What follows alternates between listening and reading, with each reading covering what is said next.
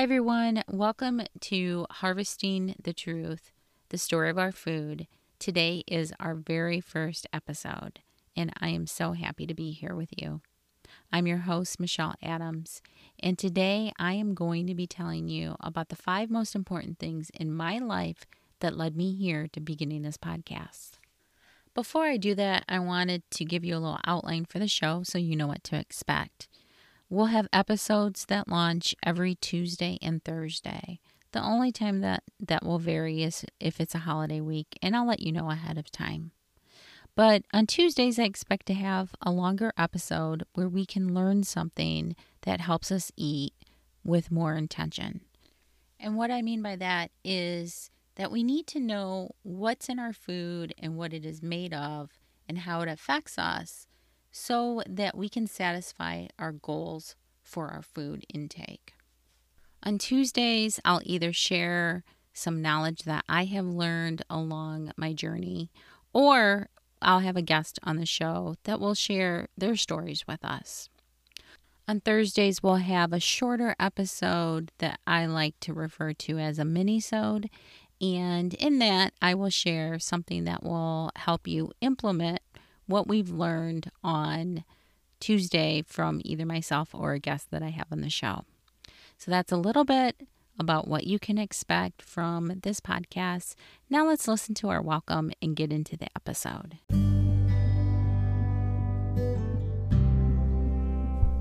This is Harvesting the Truth. This podcast will bring you the stories of our food.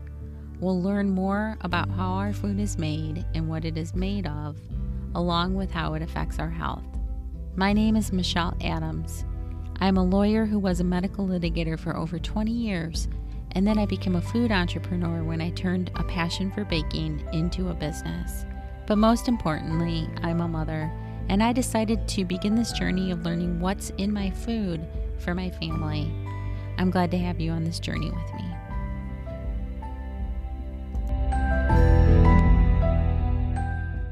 For today's episode, I wanted to share more about who I am and why I'm here, so you get to know me a little bit. I thought a great way to do that would be to share the 5 most important things that have happened to me in my life that brought me here to starting this podcast. A Midwestern town that was basically in the middle of the cornfields, and there were a lot of farmers in my town, and my grandparents were farmers as well. I grew up in a big Italian family where I lived with my grandparents because my mother was a single mother, and honestly, I never felt lack for not having a father because I was so blessed to be raised in my grandparents' home. My grandparents were the most amazing people, and they definitely shaped my food journey and the person that I would become. They loved to grow food. My grandfather had this amazing garden, and he also had every variety of fruit tree you can imagine. There were blackberry and raspberry vines that wrapped around the whole property. There was a big asparagus patch, and we really did live garden to table. What we couldn't grow in ourselves in our own garden, we had all kinds of local farmers that provided food to us. My grandmother was a typical Italian grandma. She was short and sweet and funny and amazing, and she just had the kindest smile, the cutest laugh, and she loved to make food. She loved to brag about what we grew in the garden, even though she wasn't doing it. She really was the one who made the magic happen in the kitchen, and everything that my grandfather brought into her from the garden, she turned it into just amazing meals. She made her homemade sauce. She used every single vegetable. She made her own jellies and jams, and she canned all of the tomatoes and the vegetables from the garden, and she made jams and jellies from the blackberries. She made pies. I mean, she was just the most amazing person. And the growing up like this, it really was that food was love because of the way that they spent so much time on it, talking about it, thinking about it, preparing it, having the family dinner.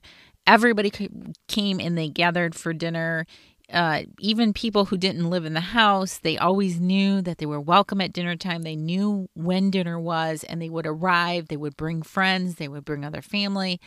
And it was the most joyful experience to grow up in this feeling that food created joy. It created memories. It created love. And that part of my life definitely shaped who I am today.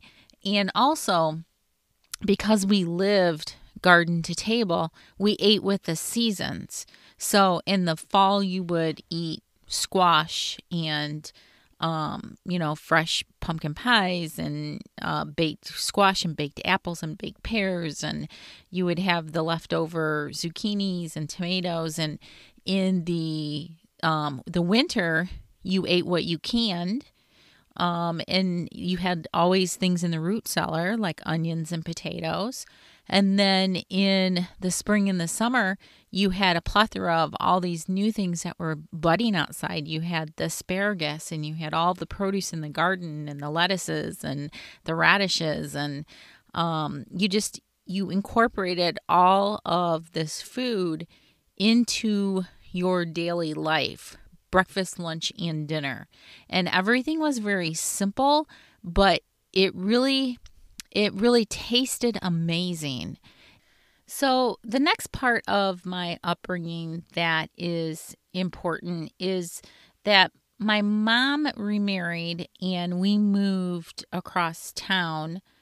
And when we did that, I became a latchkey kid. Now, I still saw my grandparents, and my parents always managed to cook a meal at dinner time so that we gathered as a family still, or we actually went over to my grandparents because I lived in a very small town. It was easy to get over there very quickly. My parents also grew a lot of food as well. They had a garden. We had a strawberry patch. They had they had all the produce, but they both worked. And because of that, we started to search for convenient food because my grandparents were retired and they could devote more time to growing and preparing food so that it covered everything that we needed. My parents didn't have that amount of time. You know, my mom and dad both worked, and because of that, we needed convenient food for breakfast and lunch, and then also sometimes for dinner if, their work hours extended into the evening. And so at that time, the food companies began to develop more convenient foods because this was the 70s into the 80s. And this was the advent of a lot of the ultra-processed foods that we didn't have before in the late 60s and early 70s. And quite honestly, a busy family at that time not only accepted all of these foods and embraced them, but they were new to us. And because of that, we thought that they were fantastic. Also, nobody was talking about the fact that ultra-processed foods were bad or that we were eating too much sugar, salt, or fat. The thing about that was that, as I mentioned before, food becomes your tradition. So the foods that you have, like the foods that you have, for instance, at every holiday, then it always becomes your tradition to have that food at the holiday, like pumpkin pie at Thanksgiving. The food that you are raised on is likely to be the same food that you end up feeding your own family. And that's where this is going to lead us into the second story I have to tell you, which is the second thing that is important in my lifetime that brought me here. So my grandfather was in the Army for over 40, 45 years, and all of his kids went into the services, and I was raised in that environment. And an important piece is that I was raised with a strong sense of justice. So when it was time to choose a career, I decided that I was going to become a lawyer, and I went to law school.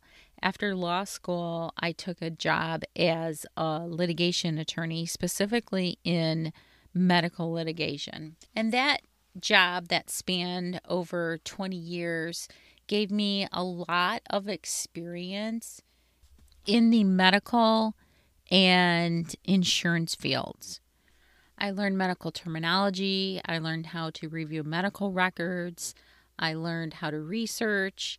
I learned all about authoritative sources versus non-authoritative sources. I learned all about different diseases and their symptoms and their treatment and their prognosis. And I really learned a lot working with doctors and experts and even insurance companies themselves, which helped me learn how the insurance companies look at claims and how they make their decisions. As a trial lawyer, by the time I saw things, I was obviously seeing the worst of things. However, in all of the medical records that I reviewed, which were millions of pages of records over 20 years, I never saw a lot of talk about prevention, and I never heard that come out of what regular people were doing or what doctors were recommending. And that piece is important to me now in what I'm doing currently, because I believe that paying attention to what you eat is a piece of learning how to prevent disease and illness. So this now leads me to my third story for you today, which is how I became a food entrepreneur. And one thing to know about me is I am extremely resilient. So I found that I could go burnt out for a very long period of time, which was to my great detriment. But once I realized that I was burnt out and I was very stressed, I also felt very unhealthy. And so I decided that I needed a hobby to release my stress. And I started to bake. The reason why I started to bake is because probably the same reason that they suggest people who are burnt out do pick up a different activity or learn how to play an instrument. It's because doing those types of things help to develop new neural pathways in your brain. And for me, I've never been very sports inclined. I did go to the fitness center and I did like yoga, but I didn't have a lot of time to do things. But I discovered that after I put the kids to bed at night, I had time where I could bake. And I had never baked from scratch. And I wanted to do that. At first, I just wanted to do it because I wanted to give my kids something special for their birthdays, and I thought I could make their birthday cakes. And I didn't want to turn to a box mix. I wanted to challenge myself to see if I could make a birthday cake from scratch, like with butter, eggs, flour, sugar, just whole ingredients. So I did that, and it was very well received. I discovered that where I had always felt so uncreative, I suddenly felt creative. And the more that I baked, the more I wanted to bake. And I wanted to learn more about baking. So I began taking classes. I began to watch videos. I began to research it and read more about it and study it and practice different things. I was baking not just cakes anymore, but I was baking muffins and brownies and pies and everything I could think of from scratch.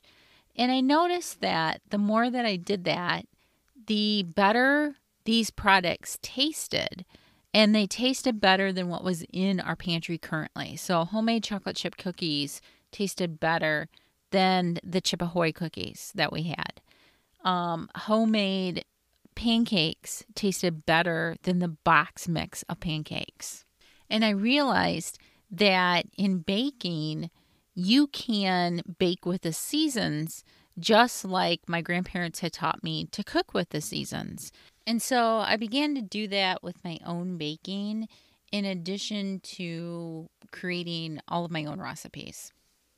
Eventually, I decided to partner with my sister, and who had experience as a restaurant manager, and we decided to bring a farm-to-table style bakery to our local community. That whole experience of being a food business owner was invaluable. It gave me a look at an industry I had known absolutely nothing about previously, and it really opened my eyes to a lot of things. And this is going to bring me to the point of now telling you my fourth story today about what brought me here. I don't know if you're like me, but I use the pandemic to time everything now. So there's pre-pandemic and there's post-pandemic. And pre-pandemic, the things that were happening in my personal life were that there was a lot of illness happening. My daughter had been diagnosed with an autoimmune disorder about the same time that my father-in-law was suffering from cancer, and he ended up passing away shortly before the pandemic. At the same time, in fact, just a couple of months before my father-in-law passed away, we lost our dog. And if you're like me, your dogs become a part of your family. So when we lost Molly, for me, it was like losing a piece of my family. I lost my dog daughter. She had a stomach tumor that she died from. Honestly, she got diagnosed with a stomach tumor, and 4 days later, she died. We didn't have any time. She was only 11 years old, and I didn't have time to research, which I like to do all my own research and investigate things. I didn't have time to even research what to do to help her, how her stomach cancer was caused. I had so many questions, but right after she died, we lost my father-in-law. So it didn't leave a lot of time for me to investigate things. And our family was going through a lot of grief at that time. Right after that, the pandemic happened.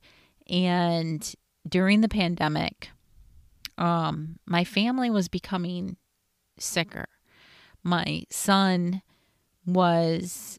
he had been sick for a few years with unexplained stomach problems. And we were trying to find answers by, going the traditional medical route. We took him to his doctor. They did a bunch of tests, sent him off to a specialist who did a bunch of tests, sent him off to another specialist who did a bunch of tests, sent him off to another specialist who did a bunch of tests. I felt so bad for him. He went through so much over so many years to try to find an answer to all of the symptoms that he was having. And at the end of the day, we never got any answers. They never found anything wrong. They didn't give us any help at all as to, resolving his his symptoms that he was having. And so at that time, we decided that we were going to employ different methods in our own home by trying to do things like go gluten-free, cut back on dairy. We did all kinds of things. And while we were investigating that, our other dog, our second dog, was diagnosed with cancer. So now I'm at my wit's end because I've got 2 sick kids. I've got 2 dogs with, one dog that died of cancer. Another dog has cancer. And then during that same time period, I got double pneumonia COVID, and it led into long COVID. And when I had long COVID, I was having some extreme symptoms. Like I had vertigo every time I stood up. I lost 50% of my hair. I gained a lot of weight because I had chronic fatigue syndrome. I didn't have energy to do absolutely anything. I developed high blood pressure, which I had never had before. And I just looked around one day and I said, my God, we are so, all of us, we're just unhealthy. And I felt like I had lost control. And the more I investigated why I thought my dog had cancer, the more I was looking at our food. I was looking at changing my dog's food. And when I changed his food, he actually, even though I didn't ever cure his cancer and he ended up passing away from cancer, he felt good. Like when I changed his food, he loved it. He loved me changing his food. He loved his new food. I spent a lot of time beating myself up for not doing it sooner, especially after we lost our dog Molly. I was really sad that I didn't take the time to do my research at that time, because I probably would have changed his food a long time ago if I had done my research right away. And I decided that, if this works for dogs, like if he needed his food changed, maybe we need our food changed. The first thing I did was I started on myself, and I decided to do a cleanse because I was reading that I possibly had a lot of the COVID toxins in my body, and I needed to get those out because I hadn't been sick before I got COVID. So obviously it was related to my illness. And so I did a cleanse, and I went on a cleanse for about 2 weeks. And I noticed how good I felt just after the cleanse was done. During the cleanse, I had lost about 10 pounds. I no longer had vertigo. My blood pressure was better. I had a ton of energy. And I know this because I keep a journal, because I don't want to forget things, and I keep a journal, and looking back in my journal, I wrote down how good I felt just after the 2 weeks of the cleanse. And that led me to changing more things in our diet, because going through that cleanse opened my eyes. I always thought, oh, I eat pretty good, but going through the cleanse, I realized, I can eat better. And going through all of these experiences caused me to start to read the back of the labels and figure out what all of the words mean that I couldn't pronounce before. So I just didn't look them up. And I don't know why I didn't look them up. I mean, I'm a lawyer. Why didn't I look up those things? I think we get to a point, especially when we're so busy in our lives with work and a family and a house and our own things going on with us, that we have to trust in things. And for me, I trusted in the food. I trusted in the food that was in my store, that it was safe for me, and I didn't consider that it wasn't safe, because I needed something to trust in. And it had changed from the time that I was younger. For instance, syrup became table syrup instead of maple syrup. I didn't know when that happened. It happened under my nose. I can't even believe that happened to me, because when I started to read labels, I realized that all the syrup was high fructose corn syrup, and it was no longer true maple syrup. And when I was growing up, Mrs. Butterworth's actually had maple syrup in it. It actually had butter. Now it was high fructose corn syrup. I was appalled. I was appalled that I was so busy building my career and my business and my family that I didn't stop to read the labels. And I also didn't stop to think what all of that could do to me. I mean, I'm a lawyer. I understand cause and effect. I saw from my own cleanse cause and effect. And so I felt like, well, if I didn't know, then there's probably other people that don't know as well, because I don't think that all of us are reading labels. And so I started to talk to people in my family. You know, I talked to my mom and my sisters and aunts and uncles and asked them, you know, do you read the labels? And I was getting the answer of no. When I asked a friend, you know, how she shops, she says she just walks into the store and presumes that everything is okay for her to buy. So I knew that I wasn't the only one. But when I started to read the labels and I started to figure out what was in our food, it made me very angry that I didn't know that before. It made me angry that that's allowed to be in our food. And I was also very upset because I saw cause and effect. When I changed our food, we all started to get better. I got better. My son's stomach problems improved.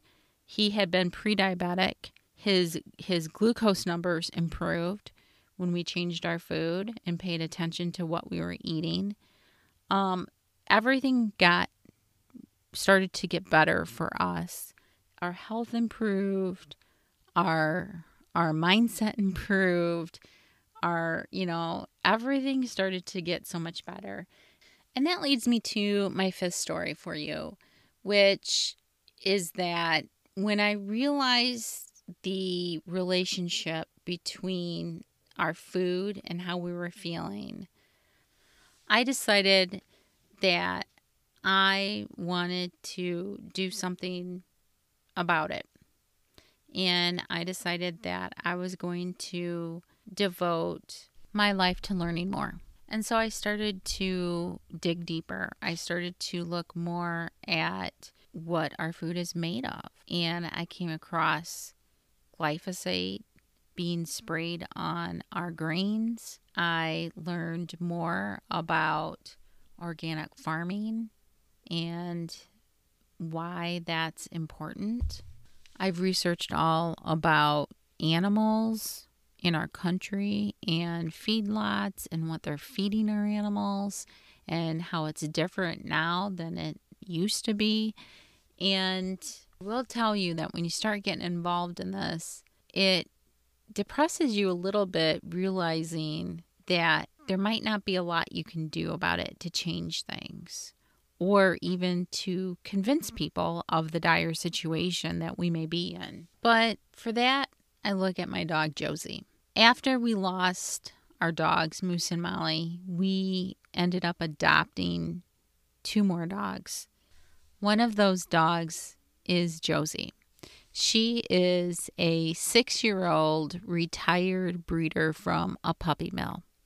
And for her entire life, they kept poor Josie locked up in a barn and bred her countless litters. I don't know how many, but, you know, in her short 6 years, it was a lot of litters.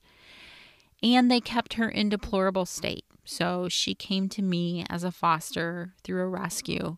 And she had double ear infections, skin infections. She had lost all the fur behind her ears. She had urinary tract infection, and when they did her spay, she had over 30 cysts that they pulled out of her. She had hay embedded in her tail. Her teeth were worn down to nubs filled with cavities. She came to us with a lot of fears. She doesn't like us to come up behind her. She had never been in a bed before. She had never laid on a dog bed. And she didn't know the comfort of a kind hand or a word. It was the saddest thing because she is just the gentlest golden retriever. And one day she was laying on her dog bed and she rolled over and she kicked her feet up in the air. And it was the first time that she'd ever done that. And when she did that, I knew that she was comfortable, that she knew she was at home. She knew she was safe with us. And I thought to myself, I can't save all the dogs, but I made a difference to this one. And that's why I'm here. That brings me here to starting this podcast to hopefully make a difference to one person. I hope that you're that person that's listening to me right now. I want you to learn things here that will help you become more intentional about what you eat, to know what's in your food, to learn how to prevent illness, and to hopefully pass that on to someone who needs to hear it. So that's our session for today. I hope that you enjoyed these stories that I shared with you and that you've learned a little bit more about who I am and why I'm here. I look forward to talking to you more on Tuesday. Please tune back in here and we'll have another episode of Harvesting the Truth. I'll talk to you then. Have a great weekend. Hey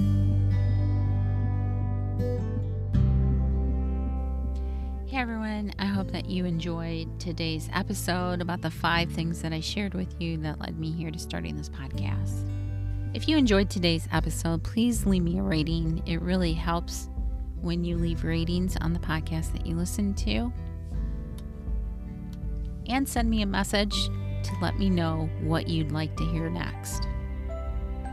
If you know anyone that has a food story to share, please send them my way. Also, you can connect with me on Instagram under my handle, The Food Stoic, or on Facebook, Food Stoic, where I have an insiders group for the podcast under the same name, Harvesting the Truth. Also, every Monday, I send out a 5 for food, which is 5 food thoughts you can read in 5 minutes. It's a newsletter. Sign up for that newsletter at www.foodstoic.com. Thanks so much. See you next time.